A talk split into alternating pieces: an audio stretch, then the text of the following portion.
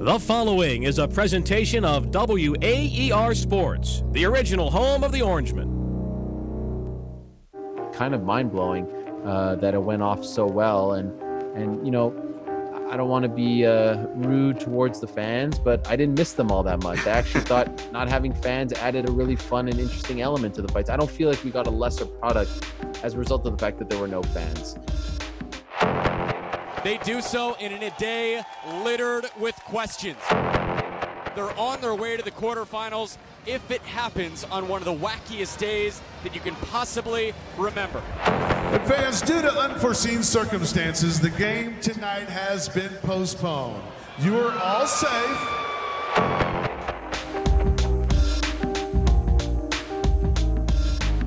You have a favorite moment from calling that?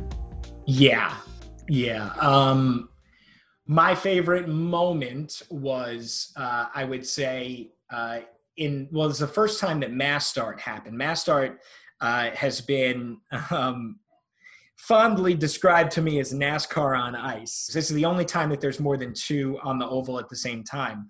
And uh, and it's just there there are sprint points every four laps. Like you get sprint points whether you're first, second, or third at that at that time but you have to finish first, second, or third in um, the entire race when it's over, like across the finish line, in order to win. Um, so it, it, was it was just pretty amazing because um, a South Korean skater ended up winning and making a pass uh, in the last lap, and of course it was in South Korea. This place is going absolutely wild. Bart Swings has the lead for the moment. Here comes Lee Sung Hoon, and he'll take the lead. Goes, and Koen Verweij, the Netherlands, trying to get at it as well. But right now, Lee Sung Hoon with just 100 meters to go, looks like he's going to pull this off. Lee Sung Hoon coming around the final turn. He's got 50 meters left. Lee Sung Hoon wins it in South Korea. He is your Olympic gold medalist in the first mass start in history.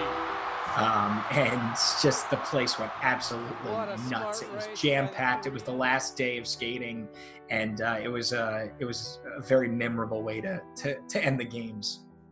That's the sound of Alex Perlman and his experience with Olympic speed skating. Perlman called the event for Westwood 1 at the 2018 Olympic Games. And as you heard, the sport has something called a mass start if you were to go on YouTube and you pulled up a video of one of these starts, it's chaotic. The pack glides together at the start, and the skaters dance in this way, jockeying for position. But by the end of the race, there's clarity. Clarity is what we expect from sports a winner and a loser, and screaming fans. A couple months ago, everything stopped, and in some way, we're in the midst of our own mass start, looking for clarity. And today on Talkback, we look at the restart, the chaos, and the things that come from it. Welcome to Talkback. I'm Cooper Boardman. This week, we're going to talk with three people who are in different phases of their own restarts. None of the four major sports in the US are going on right now, but UFC, Ultimate Fighting, is back. The Olympics have a date for 2021, and college athletics is trying to figure out what its games and its departments will look like this fall. First, though, a reminder subscribe to Talkback on Apple Podcasts, Spotify, or wherever you get your podcasts. Also, find us on Twitter at WAER Sports, and on SoundCloud, you can just search WAER. We start, though, with Ariel Helwani. Ariel graduated from Syracuse University in 2004, and to understand what he means to the sport that he covers, we welcome in WAER's Gil Gross. Before we hear Gil's conversation with Helwani, you know, I think it's important to answer this question, Gil. Who is Ariel Helwani in the world of mixed martial arts? Well, he's the Adam Schefter of MMA. He breaks all the news, and not only that, um, he gives long form interviews to MMA fans um, on his podcast. He's also a personality, a commentator. You really get so much out of him as an MMA fan we're going to hear a lot from him throughout Talkback today. And one of the big topics is is the topic in the world of UFC, and that's UFC 249. And in a world of sports that doesn't yet have baseball or the return of basketball or hockey, UFC and MMA is back. How did this come to be? You have less people, less moving parts, such as the nature of an individual sport. The fighters are also independent contractors. There's no union. So just legally, it's easier to, to come to terms with these fighters. Then you needed a state to sanction it, and you had Florida, uh, who actually wrote into their legislation that pro sports are essential work. So you had the um, you had someone to sanction it. The athletes were down, and you had someone in Dana White at the head of the UFC who was extremely aggressive in wanting to be the first sport back. My favorite quote from Dana White over the course of this time is If you put me in a box telling me we can't, we can. And I think that is very much indicative of who he is as UFC president. But this is an event that didn't go without some hitches. There was a fighter and a couple of his cornermen, right, that tested positive for COVID 19. Yeah, Jacare Souza, a Brazilian fighter, and two of his cornermen tested positive. And you know, there was a little bit of alarm when when that news went down. It was a day before the event. Who else came into contact with Jacare? Who shook his hand? And I don't think we'll really know the answer to whether or not there will be real implications to that because this virus has such a long incubation period. Um, the UFC claims that Jacare was in isolation, but we we kind of know that he wasn't. He went to the weigh-in. Uh, he he did a face-off. So hopefully, no one else uh, was a, a, uh, infected. Additionally. Now, the UFC actually tried to come back in April. Ultimately, it didn't return until last week when the Florida State Athletic Commission sanctioned it. And with what we just heard from Gil in mind, Ariel Helwani was torn about whether the fight should even happen. Even though they were on board, I still felt like, all right, let's wait and see what happens. You know, a lot of people were asking me beforehand, like, what do you think? How's it going to look? How's it going to feel? How's it going to be? Is it smart? And at that point, once we got to fight week, I was like, I just want to wait and see and talk to the people who are on the ground about the experience. Are they really testing you? Because if you may recall, the UFC was being very vague and coy about what they were doing. So, are they testing? Are they doing the right kinds of tests? Are they going to be transparent with the results? Are they going to just test and then you know throw out those tests? Or are they going to tell us who tested positive if they did? And how are they going to keep the fighters away from each other? And and if I'm being honest, there were a couple things that I think they could have avoided. Like I don't think it's necessary to have face-offs beforehand, and I don't think it's necessary to excuse me, be interviewing the fighters in the cage and certainly not shaking their hands afterwards. Like these are just things that don't have to happen. Um, but all the fighters thought that it was great. Uh, they did media days, so they didn't block out the media. They weren't trying to hide from any of it. Um, and even on fight night, the way they scheduled things out so that not too many fighters would be at the arena at the same time. You know, everyone that I spoke to afterwards, from fighters to coaches to managers, you know, the third parties, if you will, all came back glowing and saying, you know, I would do it again in a heartbeat. All of those conversations about media coverage and distancing athletes and testing, uh, they're all the same conversations for every single restart. And that's true if you're talking about UFC or Major League Baseball. The wild thing here is that UFC actually did it. You can plan, you can hope, but I mean, eventually you're going to have to walk into a fanless arena and have these matches. ESPN color analyst Joe Rogan was one of the few people who were there in Jacksonville, and you're about to hear the sound of a phone video he took, and it's a bizarre one. He took it as the start of the event got closer. Jon Anik is way over there. DC's way over there. No one's in this place. So weird. And then the event actually happened. The fighters were supremely happy because obviously if they don't fight, they don't get paid, and uh, they don't have any other uh, ways to get paid. So they were really excited about that. The managers were excited because they're getting paid as well. Uh, the organization was really uh, pleased, and and I think that for the most part they did a really good job. I mean, we'll only know the true ramifications of putting on these events in a couple weeks because that's when you know the. I'm no doctor, but from what I've read, like you know, it takes a couple weeks for the the virus, you know, to actually populate if there is in fact uh, a virus in someone if they are infected. But uh, they did find out that Jacare had tested positive, and amazingly, uh, three cards, just one fighter test positive, and, and two cornermen for the same fighter. It's kind of mind blowing uh, that it went off so well. And and you know, I don't want to be uh, rude towards the fans, but I didn't miss them all that much. I actually thought not having fans added a really fun and interesting element to the fight. You can hear the strikes, you can hear the kicks, the knees, like the Ben Rothwell, Ovince St. Preux fight. These two big heavyweight guys kneeing each other in the stomach. I really felt like I appreciated those those knees a lot more, right? And not just the knees, the punches, the kicks, all that stuff. Pick up the pace. Mm-hmm. That's when he turns it up. Come on, come on. You had that element, which I think gave us a greater appreciation for what they go through because sometimes when it's such a loud arena, it almost gets whitewashed. I don't feel like we got a lesser product as a result of the fact that there were no fans. And um, for the most part, I thought the fights were fun. It was great to have it back. It was a nice escape. So overall, I think everyone is really, really pleased. One of the biggest questions people have around the reopening of sports involves the fans themselves. Are they going to be allowed in arenas? And what do we lose without them there? These are all very reasonable questions. Ariel also does sideline work at ESPN, which includes the NBA Summer League. And his thoughts about an empty arena, especially at UFC, might be a little bit surprising. You had the element of you can hear the corners speaking in the middle of the fight, which was a lot of fun. I love that sort of thing. And I love hearing the corners in between rounds. To me, it's fascinating. And then you get the element of a Carla Esparza or a Greg Hardy saying, Thanks, DC. Thanks for the, the information. Daniel Cormier, great fighter, analyst for the UFC. They could hear the analyst cage side. That to me is fascinating as well. So you get all these little new wrinkles to the fight. And uh, honestly, you can add to it. I think Justin Gaethje at UFC 249 benefited from the fact that there were no fans in attendance because sometimes he gets a little too crazy, he gets a little too excited, and he goes from like a seven to an 11. And I think he stayed at a seven. There was one moment in between rounds where Trevor Wittman, his coach, said, you know, hey man, take 10% off your punches. And he did. He didn't get too excited. And maybe Tony Ferguson actually was hurt by the fact that there were no fans because you know he gets a little too amped up when uh, when the fans are going crazy, and that's good for him. He likes it when it's a little crazy. He doesn't like it when it's mundane. So um, I thought that that was fascinating as well. And obviously, I want them back. Obviously, I miss them and I miss the energy. But I think that if anyone was worried, they shouldn't be worried anymore about that. That's good to hear. If people ask why UFC, why not baseball, why not hmm. basketball, why not hockey, why UFC, is the answer the singular defiant character that is Dana White, or is it something about how MMA is constructed?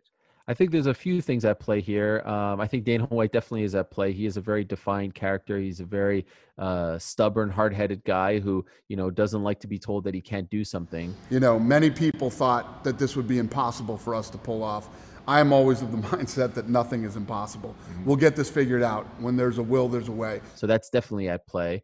Um, I think the fact that it's individual sports, so you don't have to get you know the whole team on board and whatnot. You're kind of dealing with one v one, and I think that that helps as well. I think one of the biggest factors that helps them is there's no fighters union, there's no fighters association, and so it's no coincidence that you have WWE that's still going on, you have UFC that's going on now, and you have the NBA and the NHL and Major League Baseball who are taking their time and have to go through many different steps and hurdles in order to finally get back to playing. And so Dana White, while he is often compared to a Roger Goodell or an Adam Silver, is is not a commissioner. He's an owner, and that's a, a common misconception. And so as long as he can get 20 to 24 fighters to sign up, he's got himself a card. And if he can get a commission like the Florida State Athletic Commission to regulate it, he's got an even more legit card. And so he doesn't have to go through a fighters association, a players union, a board of governors, owners, all that stuff. He is his own judge and jury. And it's a lot easier for him to go through that process than it is for an Adam Silver or a Gary Bettman or a Roger Goodell. So to me, that's the biggest difference. And no secret, you're now seeing what NASCAR coming back, right? You're seeing PGA coming back. You know, these individual sports is not that same kind of union, if you will, from the athletes. It's going to be a lot easier for them to get the ball rolling again, so to speak, than it is for the NBA and the NFL. You hear about the the back and forth negotiations between the MLBPA and the owners and all that stuff. I mean, these are massive hurdles that they need to overcome. None of that is at play when it comes to the UFC. It's so fascinating. UFC has fewer rules to navigate through, so it's back. And that might be the exact opposite for universities, especially at the mid major level. Joel Godet is a 2009 Syracuse alum, and he spent the last nine years at Ball State. That's part of the Mid American Conference. And in the MAC, the budgets just aren't as big. The financial fallout from COVID 19 has hit these mid majors, hit the MAC first. Think about Bowling Green Baseball, Central Michigan Track and Field, Akron Tennis. These are all programs cut by the schools to save money over the last couple of months. Gaudet says it's just an acceleration of a process that's already begun. Eastern Michigan a couple of years ago cut wrestling in the MAC. Old Dominion is a Mid American Conference school in wrestling. Uh, they dropped their program. So, I mean, we've seen wrestling start to go extinct across the board. Ball State cut it years ago. Syracuse cut it years ago. Um, so those opportunities start to go away. And at the mid-major level, you know, it, it hurts. Uh, you know, particularly when you've got questions in the air with football. Um, when basketball allotments from the NCAA tournament um, are not going to be nearly what they would have been um, had the you know tournament actually happened. At the mid-major level, that money is what funds athletic departments, and you know I'm I'm no expert. I don't purport to be one, but I can tell you that you know we talk a lot about um, you know why can't student athletes get paid? Well, the collegiate model is a little bit different, and I think Bubba Cunningham laid this out really nicely the other day on on a I think it was a Ringer podcast, the AD from UNC. Um, you know that money from football and from men's basketball in particular is your dominant revenue driving sports. It pays for a lot of the other things you're doing in an athletic department. It pays for a lot of guarantee, you know, guarantee games in football pay for, you know, your ability to have other sport programs. Television revenue pays for your ability to have other sport programs. And particularly at the mid major level, um, that is greater than ever um, because you're not rolling in the, you know, 20, 30, 40 million dollar paydays um, like you are in the in the Power Fives. So that's where you're going to get hit with it first, and that's unfortunate. And uh, you know, the MAC has taken the brunt of those sport cuts. I think the majority of them right now have come in, the Mid American Conference, unfortunately. One big part of this issue is the potential loss of football revenue. The college sports economy is powered by the gridiron. The top schools, think Michigan and Ohio State, they see money pour ins from tickets and boosters and TV deals, and then those programs from football shell out the money to smaller schools. I mean, Ball State's going to play at Indiana, and I don't, I don't know what the monetary exchange there is this year. Um, it's part of a larger contract that included a, a neutral site game last year. Um, well, actually, technically a Ball State home game, but it was played neutrally. Um, and then, you know, there's a game at Michigan, which, again, you know, don't quote me, um, but it's uh, over a million dollars, I think, is the payday there. So, and that's just for one day uh, of one game of college football. Um, so, yeah, I mean, big time, big time money.